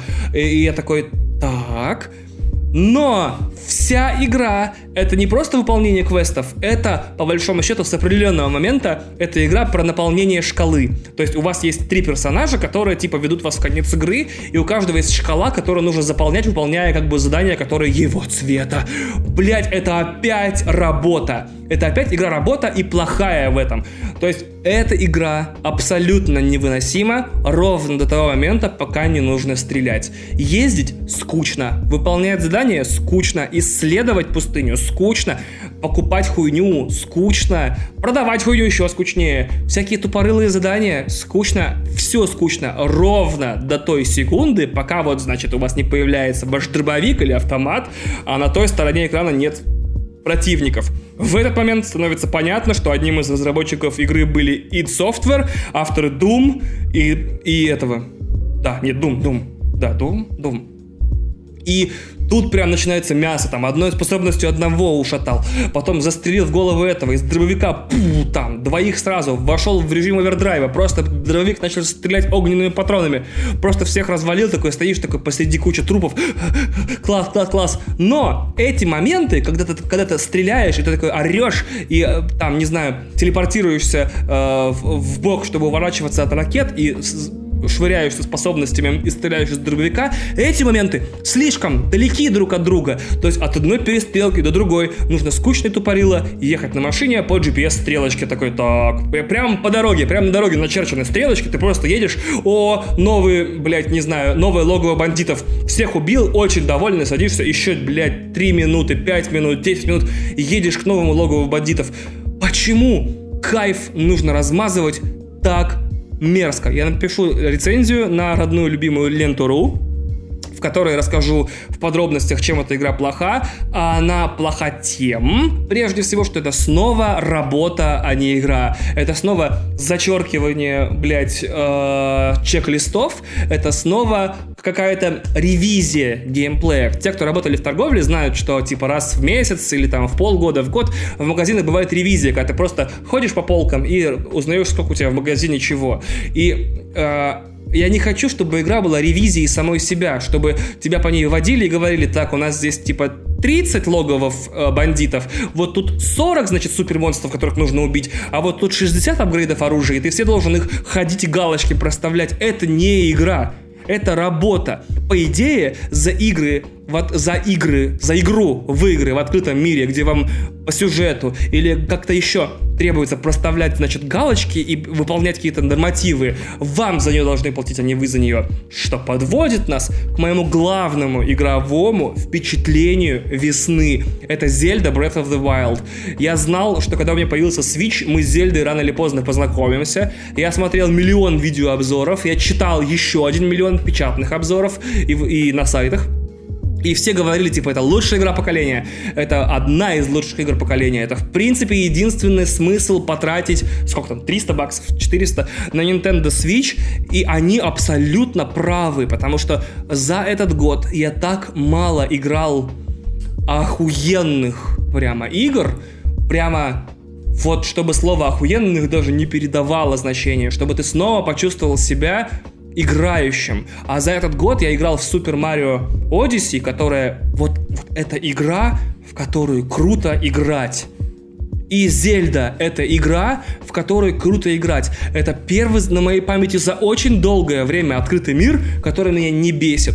Ничего не выводит меня из себя быстрее, чем открытые миры в играх. Days Gone, я против мотоциклистов и про зомби, я не стал покупать. Я сразу понял, что там, блядь, будет вот сюда едь, это выполняй, сюда доезжай, это продавай, нахуй.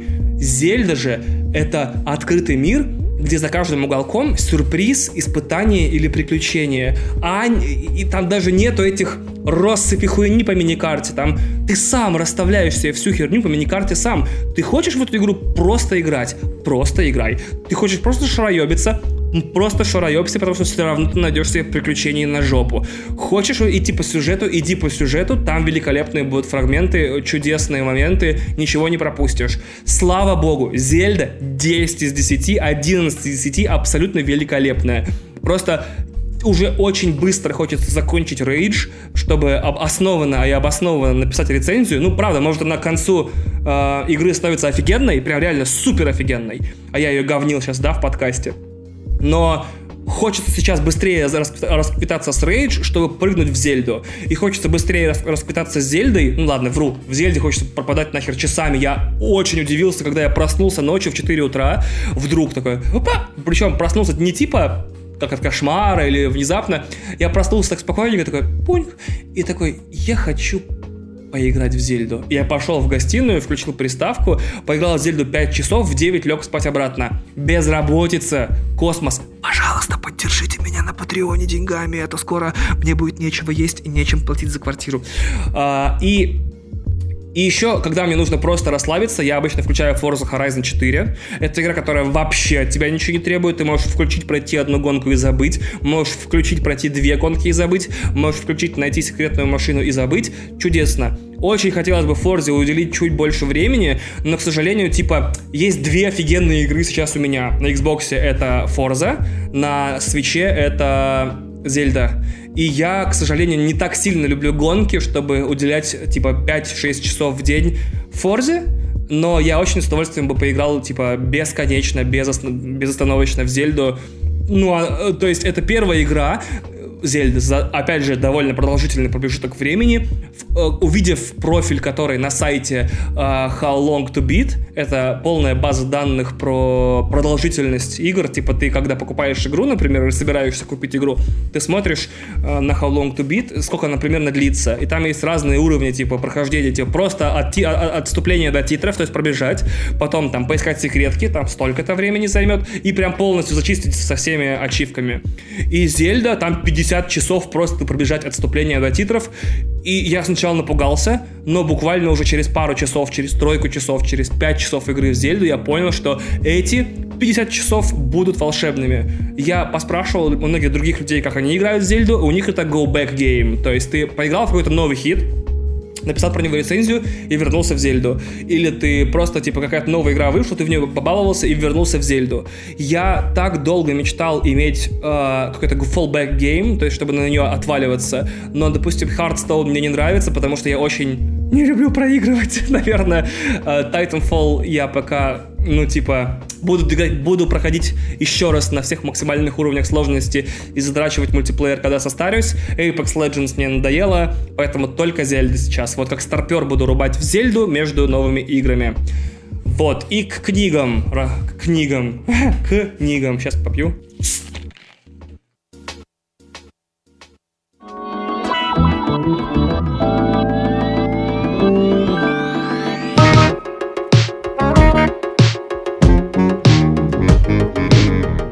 Теперь к самому интересному, к книгам. Я очень хотел бы рассказать вам про Big Picture Бена Фрица, потому что эта книга прям вообще изменила то, как я смотрю кино. Во-первых, что это за книга? А, и, кто, и что за э, чувак? Бен Фриц — это кинообозреватель New York Times. Чувак, который очень сильно варится в кухне киношной, общается с продюсерами, общается с непродюсерами, с режиссерами, со всеми.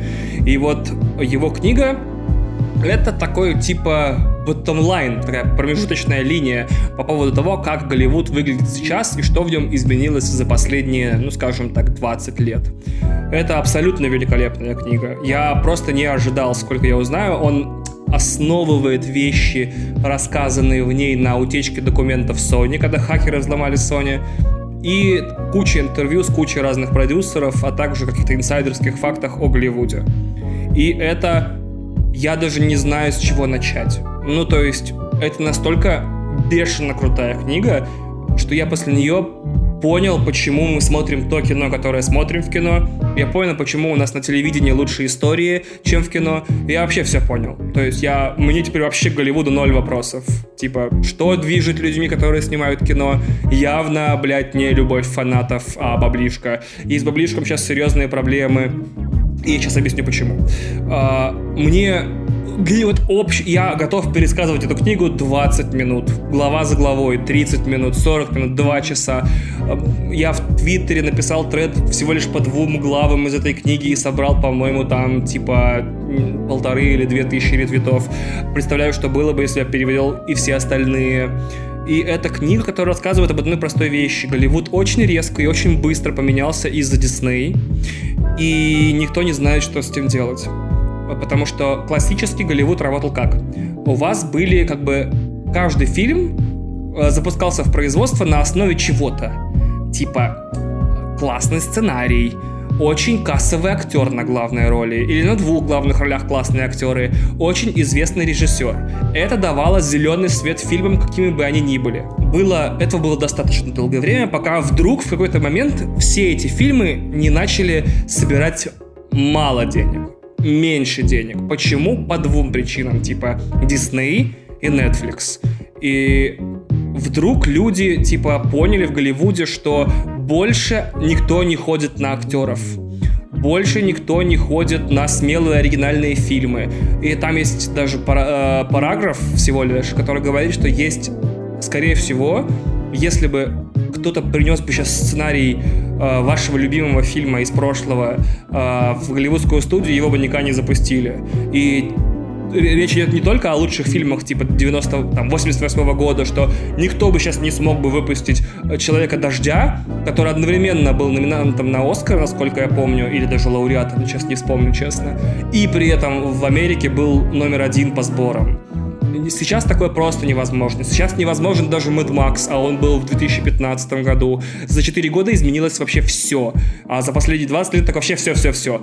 Все ходят на персонажей, всем нужны франшизы, и виноваты в этом только мы, поскольку есть специфика человеческой психологии, которая всегда в случае равноценных выборов э, заставляет мозг держаться привычной схемы. Если вы идете в кино, и у вас на постере незнакомые лица, незнакомые названия, незнакомое все, вы вряд ли пойдете на этот фильм, если рядом афиша, на которой вам знакомо все.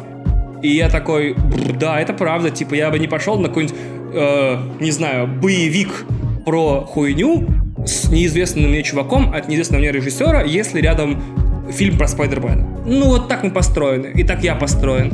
И Дисней, которая вовремя, благодаря их обстоятельствам, типа, выкрутилась и решила делать только фильмы по лицензиям, только фильмы, которые можно превратить в бренды, только фильмы, на, на основе которых можно продавать игрушки, а это огромная часть бизнеса, не просто огромная, а намного больше, потому что ей не нужно делиться с кинотеатральными сетями, э, с прокатными фирмами и так далее.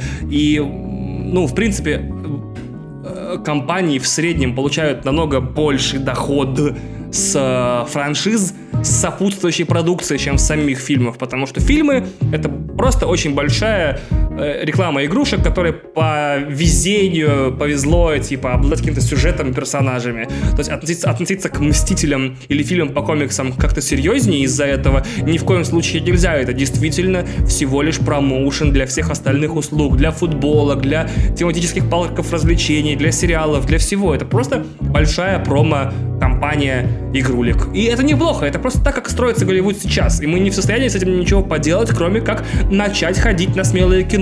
Но уже поздно все смелое кино уже на Netflix, потому что Netflix и Amazon вдруг поняли, что э, их аудитория типа взрослая и вменяемая, и им нужно просто то, чего нельзя, э, чего нет смысла показывать в кино. Ни одна драма, которая или серьезный фильм, который выходил на Netflix, не сможет сейчас собрать в кино никаких денег, поэтому Netflix показывает их у себя. И так оказалось теперь, что все хорошие истории уходят на телевидение, и я почти уверен, что больше половины классных сериалов последнего времени, например, Mindhunter на Netflix и даже, может быть, Stranger Things, это все в какой-то момент были полнометражные фильмы, которые, типа, люди начали носить по студиям, а студии сказали, если это не бренд и не франшиза, и нам из этого франшизу не сделать, то мы снимать этого не будем. А, и это просто я не знаю даже, прям это охеренная книга. Мне очень жаль, что она в данный момент существует только на английском языке, потому что мне хочется, чтобы прочитали все люди, высказывающиеся сейчас плохо о кино, и поняли, что по большому счету мы сами виноваты в том, что вот у нас брендовое кино забирает все деньги. Мы сами так охотно идем на эм, Звездные войны, на Мстителей, на что еще, на фильмы там про что-то еще. Э, что нет смысла теперь кинотеатральным студиям снимать фильмы, которые не могут вдруг стать франшизами. Там и так и пишется, что теперь абсолютно все студии хотят повторить успех Дисней и не принимают просто в работу фильмы, у которых нет франшизного потенциала. И это уже видно, типа даже там медиа подхватили в детективе Пикачу, типа нет после титровой сцены, неужели из него не планируют делать франшизу? Я такой, видите, насколько франшизное сознание стало. И там есть про все, про Китай, про рост телевидения, про то, как Netflix сбросил, значит, физические носители и стал онлайновым сервисом, почему Amazon пошел делать рынок, а, пошел делать собственные фильмы, и скупать фильмы на фестивалях и, и продюсировать свои сериалы, как киновселенная Marvel вообще, как у нее получилось это, как Лукас продал права и почему их купили, и действительно ли это просто была дурацкая идея, которая обсуждала топ-менеджмент Disney у себя, значит, на бунгало в, в съемной квартире, в съемном, э, на турбазе, короче, да, да, давным-давно, а вдруг бы Байгер подумал, а почему правда не купить Звездные войны, и не купил Звездные войны. То есть там вплоть до таких инсайдов, типа, как вообще люди пришли в себя и подумали, что можно купить «Звездные войны», как вообще эта идея появилась-то у людей. Э, великолепная книга. То есть я серьезно, я, если бы был бы более наглый, я бы, наверное, каждый подкаст просто пересказывал бы бегло главу, и об этом, и это был бы, ну, хороший драйвер для рекламы, но мне лень. Вот. И это некрасиво по отношению к Бену Фрицу. Хотя это не значит, что я не передумаю, потому что планов на перевод книги в России нет. И это очень обидно, потому что, представляете, книга, в которой написано, как вообще появился сериал «Во все тяжкие», э, книга, в которой написано, как, появился, как появилась киновселенная Марвел, и книга, в которой рассказывается вся подноготная брендов, короче, и подноготная, значит, движений э, кино, и как культуры, и как медиума, и как бизнес за последние э, несколько лет. Ее не собираются сдавать в России, потому что смотрите, смотрите свою хуйню. Идите, блядь, на Табол, на, блядь, фильмы с Александром Петровым про танки. Я думаю, это одно из другого проистекает. Мы так любим фильмы про танки, что фильмы про американское кино, э, книги про американское кино, которые крутые, у нас не издадут, а книги не издадут, потому что фильмы про танки собирают два ерда почти. Вот. Еще одна книга, которую я прочитал, это Алексей Иванов, это «Пищеблок». Классная книга, это Хотелось бы назвать это русскими сумерками, но это оскорбление будет и сумеркам, и Алексею Иванову одновременно.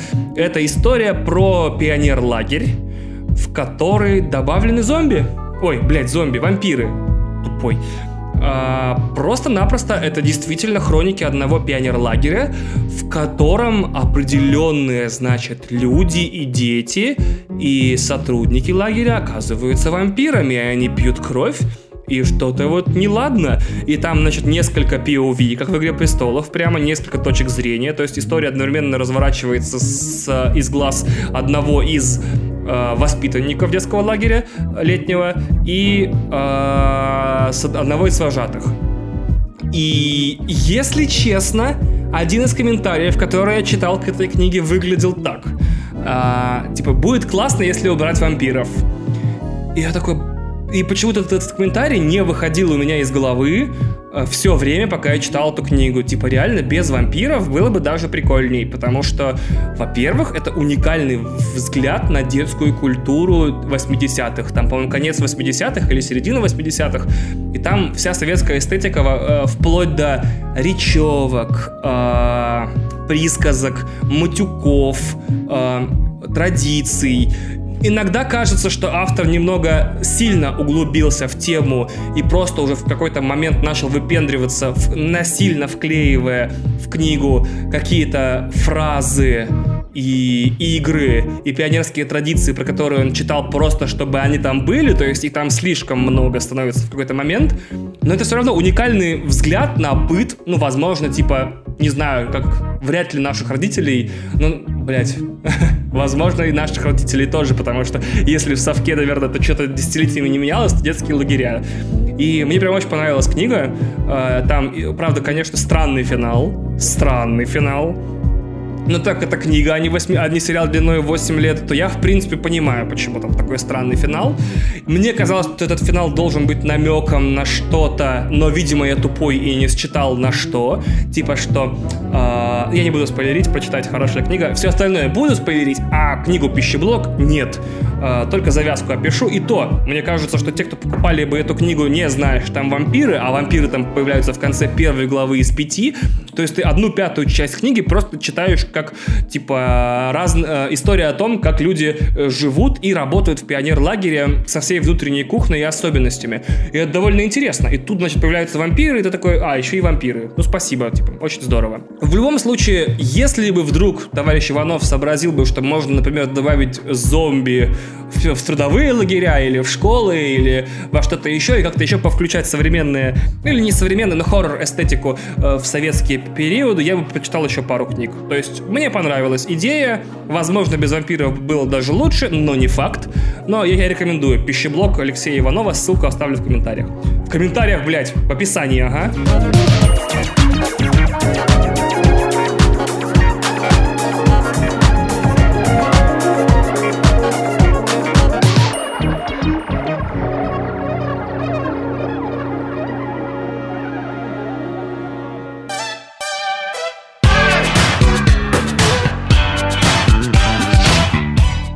Финальная вещь, о которой я хотел рассказать.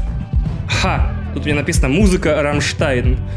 Типа, я, я правда, я думал, типа, сейчас я расскажу что-то про новый альбом Рамштайн, потому что я его послушаю сейчас, это я еще в Португалии думал, да, и я его послушал, и это новый альбом Рамштайн, то есть там Герца Френкен, Хальф Беренкен, и я такой, ну да, ну ладно, ну типа, ладно.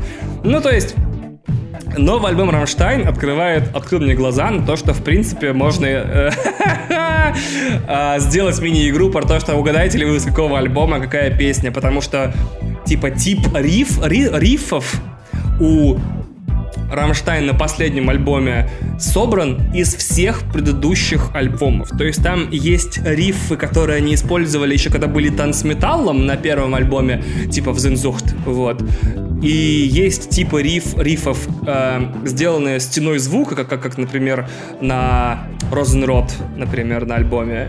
И есть классические Рамштайнов рифы, которые были на альбоме десятилетней давности и на Муттер. И все три вида, значит, рамштайновского творчества, они на новом альбоме есть. И мне кажется, иногда, э, ну, ребята, ну вот я хотел бы сказать, типа, ну вы играете одну и ту же херню. Но так много групп играют одну и ту же херню. И делают это с каким-то, не знаю, драйвом, что ли. Достаточно для того, чтобы их за это не ругать.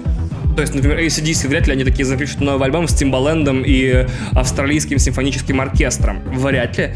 А Рамштайн действительно просто выпустили новый альбом. Просто типа дюжина новых песен группы Рамштайн, из которых, конечно, у меня все равно в, в плейлисте The Bestest of the Bestest останутся только радио, который, от которого меня просто разносит. В первые 30 секунд радио, возможно, лучшая музыка в этом году практически.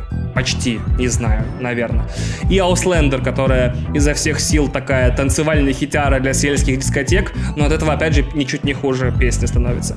Хотел вам, раз ну, я просто отвлекся на, на размер, на м, блок вперед, но по большому счету еще осталось рассказать вам про ран Тома Кинга про Бэтмена уж для тех, кто совсем, блядь, уже, типа, несмотря на то, что подкаст длится уже больше часа, вы не хотите переставать слушать.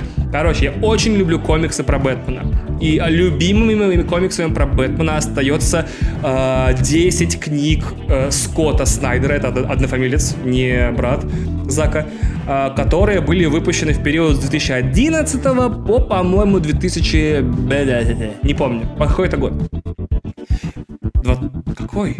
16 по-моему, да. 17 Не помню. Ну, в общем, э, Скотт Снайдер взял Бэтмена и прям конкретно его проапгрейдил. Он такой, типа, это Бэтмен, он теперь, значит, такой и такой и такой. Одновременно Скотт Снайдер умудрился сделать Бэтмена классическим Бэтменом. Вот эти страдания, переживания, кто я такой, зачем, в чем смысл жизни, э, травма у меня, бу-бу-бу. И столкнуть его с Джокером, который такой, ба-ба-ба, ча-ча-ча, ты такой же, как я. И выжить из этого 10 э, книг нормальных, крутых про Бэтмена. Э, там, по большому счету, эти книги оживают только каждый раз, когда приходит Джокер. Но, в принципе, он столкнул там Бэтмена с новым врагом. Это Совет Сов это совы, типа, на, они в природе хищники, которые охотятся на лета, летучих мышей, и в книге это специальный отряд по уничтожению Бэтмена. Ну, читайте, первые, первые три книги, наверное, рано Скотта Снайдера про Бэтмена. Это э, «Суд сов, город сов и смерть семьи». Это прям просто разрывное дерьмо. То есть, прям первые три книги пролетаешь на суперскорости. Четвертая такая послабее, по-моему. Пятая там еще чуть-чуть послабее, но потом снова набирается ход, потом, значит, возвращается Джокер, там просто не книга, а разрыв вообще тотальный, тотальный звездец. И ран Скотта Снайдера закончился, он ушел делать другие комиксы, и э, э DC перезагрузила комиксовую вселенную и взяла нового автора, это Тома Кинга, который начал, начал писать своего Бэтмена. И я такой, ммм, ну, блядь, очень подозрительно. Ну, как обычно, человек, не любящий, э, как взрослый человек, который не любит ничего нового, я был очень раздосадован, типа, сменили автора, и сейчас хер знает, что будет. И действительно, я открываю, ну, на самом деле я знаю, что Скотт Снайдер еще написал, типа, э, как это, альтернативную историю Бэтмена, где есть какой-то металл, Я пока еще не читал, я откладываю, говорят, там просто жопа. Ну, то есть там, серьезно, металл Бэтмен и Бэтмен из параллельных вселенных собрались и собираются что-то делать. Все хвалят эту книгу, говорят, это самый крутой Бэтмен и безумный, наверное, за последние, там, еще сколько-то лет. Я очень, очень рад, что Снайдер продолжал писать Бэтмена все это время. Но мне интересно, что разворачивается с Бэтменом в основном, в основной вселенной. И я начал ран Тома Кинга, и я был просто, блядь, в ярости, потому что первые три книги, а это примерно, ну, плюс-минус, типа 3, 4, 5, 6 часов, типа, чтения, это просто, блядь, невыносимо. Ладно, это 3 часа чтения первых просто невыносимый пиздец. Там страдания, сопли с сахаром. Он внезапно вместо того, чтобы там целоваться с Джокером, начинает вкрутить э, шуры-муры с этой... О, блядь, выражение из 1950 50 года. Крутить шуры-муры он начинает дерзко мутить, с, уже лучше, да, э, дерзко мутить с э, женщиной-кошкой, заканчивается таким-то сексом на крыше и его предложением, э, то есть предложение руки и сердца, говорит, выйдешь за меня? И я такой закрываю третью книгу, такой, это просто пиздец, типа, что Кинг натворил с Бэтменом, что это за сопливое говно, как можно, блядь, вообще это писать? Мне ничего не нравится, ни одна страница вообще, ни один разворот, ни один выпуск первых трех книг, я такой просто в ярости был, типа, там появлялся Пейн, но он какой-то, короче, короче, самовлюбленный Уэсос. Он такой бегает, я Бэйн, я мщение, я там ярость. И я такой, ты говно. Прям невыносимо плохо. И тут я дошел до четвертой книги. Я сделал перерыв в несколько недель. Такой, я вернусь к этому, когда у меня будет лучше с не знаю, со вниманием, и я буду готов к, блядь, свадьбе Брюса Уэйна и Селины Кайл. И тут, значит, он такой, типа, в начале четвертой книги он лежит с ней на крыше и говорит, я должен тебе кое-что рассказать. Я такой, ну, сука, все, пиздец. Я совершил ошибку в молодости, когда, значит, э, Загадочник и Джокер ввязались в войну шуток и загадок. И начинается рассказ про войну шуток и загадок. И это просто ебанически охуенно. То есть я прочитал «Войну шуток и загадок» от начала и до конца, моментально в захлеб с воплями, призвизгами, визгом, пищанием. Это просто охуенно. Это, возможно, прям вот недостижимая вершина в книгах про Бэтмена за долгое время. Снайдер даже вот прям лучшие его книги где-то вот рядом. Я так не ожидал. Я, вау, я теперь не знаю, если... Э, я не знаю, про что будет новый Бэтмен, на который откастили Паттинсона. Кстати, Паттинсон охуенный. Если вы не, не, не, если вы не смотрели ни один фильм после «Сумерек» с Паттинсоном, вы не знаете, насколько он охуенный. Ну, блядь, э, Господь вам судья. Из Паттинсона будет охуенный Бэтмен. Все будет топчик вообще. Так вот, я не знаю, про что будет его экранизация, и вряд ли она будет про войну шуток и загадок, но поймите, комикс начинается с того, что, типа, молодой Джокер не может смеяться, потому что он не может придумать крутую шутку. А в то же время в одном городе с ним загадочник, который никак не может загадать охуенную загадку. И они вместе решают, типа, помочь друг другу. Типа, они оба понимают, что причина их собственных, ну, э, в некотором смысле, типа, дисфункций как бы и одновременно и эректильных, потому что комиксы Бэтмена всегда были такие с гомоэротическим подтекстом. Наверное, поэтому они мне так нравятся. И они, значит, начинают пытаются сотрудничать, но они, каждый из них как бы долбоеб, поэтому начинается дикая месилова на, блядь, 160 страниц э, книги, и я такой, я просто не могу, пацаны все, Том Кинг теперь автоматически, значит, человек, который просто очень долго запрягал. Типа, три книги нужно выдержать, чтобы начать читать четвертую. Нужно как-то в голове примириться с тем, что Селина Кайл будет женой Бэтмена, то есть Бэтмен будет женат на э, женщине-кошке. Книг всего 9, по-моему, сейчас вышло. Скоро ран Тома Кинга закончится. Я как раз-таки начал читать, так что по одной книге в месяц уже дождаться, пока все сдохнет наконец-то уже, и перезагрузит Бэтмена снова, взяв какого-то нового автора, который еще три книги будет вала и батя, и потом только разогреется. Вот такие вот пироги. Рассказал вам обо всем, что хотел, наверное, ну вроде да, обо всем, чем прям что накипело. Еще раз по верхам. Значит, Игра престолов закончена закончилась и закончилась. Ладно, Джон Вик 3. Великолепный фильм, сходите. Хрусталь. Охуенный фильм. Посмотрите онлайн. Одаренная. Посмотрите онлайн, хороший фильм. Rage 2 избегать в любом случае, пожалуйста, блядь, есть игры интереснее, например, Зельда, Зельду. Если у вас есть Nintendo Switch, возьмите Зельду, скорее всего. Скорее всего, если у вас есть Switch, у вас есть и Зельда. Но все равно, если вы думаете, стоит ли или нет покупать Switch, я не, не могу об этом говорить, я его не покупал, мне жена подарила Switch, поэтому я не знаю, стоит ли покупать его ради Зельды. В любом случае, Зельда одно из самых сильных игровых переживаний мое за последнее время. Ура, ура. Forza Horizon, играйте, ездите. Big Picture, если вы умеете читать на английском про кино, читайте обязательно. После этого вы просто перестанете спорить с людьми в интернете про сборы, про, блядь, оценки, про сценарные решения, про э, про все вообще. Просто я прочитал Big Picture и такой, сука, все, я больше в интернете не спорю, я знаю, на, я прочитав одну книгу, уже знаю на типа 10 миллионов процентов больше, чем средний комментатор на сайте ДТФ вообще в своей жизни будет знать о том, какие механизмы стоят за кино. Это настолько классная книга, что я читал прям некоторые об, об, об, главы и откладывал ее, чтобы она медленнее кончалась, чтобы я еще мог вернуться к ней обязательно. Теперь очень расстроен что она кончилась, и у меня нет другой книжки про кино охуенной. Пищеблок. Если нравятся пионеры и вампиры, или хотя бы одно из двух, почитайте. Вообще хорошая книжка. Бэтмена. Я сомневаюсь, что кто-то из тех, кто меня слушает, прям очень угорает по комиксам, но я уверен, что если вы угораете по комиксам, вы Тома, Бэтмена Тома Кинга читали. Просто хотелось рассказать, как, как бывает приятно открывать сюрпризы. И Рамштайн выпустил новый альбом. Не знаю, какой, какая песня будет в рубрике э, «Разрыв разрыв престолов, хотел сказать. Разрыв танцполов, но Кристина что-нибудь ставит охуенное. Все, всех вас люблю. До встречи в следующий раз. Это был выпуск Now Playing, 20 выпуск Один дома. До встречи с новыми штуками охеренными в новом выпуске Now Playing в июне, где я расскажу, наверное, про Годзиллу, наверное, расскажу про сериал Чернобыль, он уже закончится, что я про него думаю. И про Пикачу расскажу, потому что я посмотрю только на этой неделе, видимо, он в следующий выпуск пойдет. И про все-все-все-все-все расскажу в следующем выпуске Now Playing, уже в июне, может быть, в середине месяца, в конце.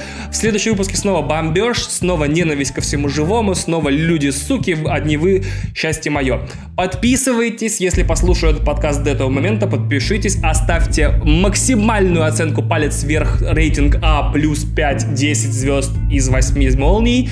И а, отзывы оставляйте и, пожалуйста, поддержите безработного медиа-менеджера подпиской на Patreon. Было бы очень приятно. Кристина, заводи это дерьмишко. Белый снег сияет светом, черные глаза. Осень повернется летом, черные глаза. Околдован я тобою, черные глаза. Ослепили меня глазки, черные глаза.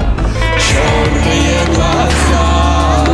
Вспоминаю, умираю, черные глаза. Я только один мечтаю, черные глаза. Самые прекрасные черные глаза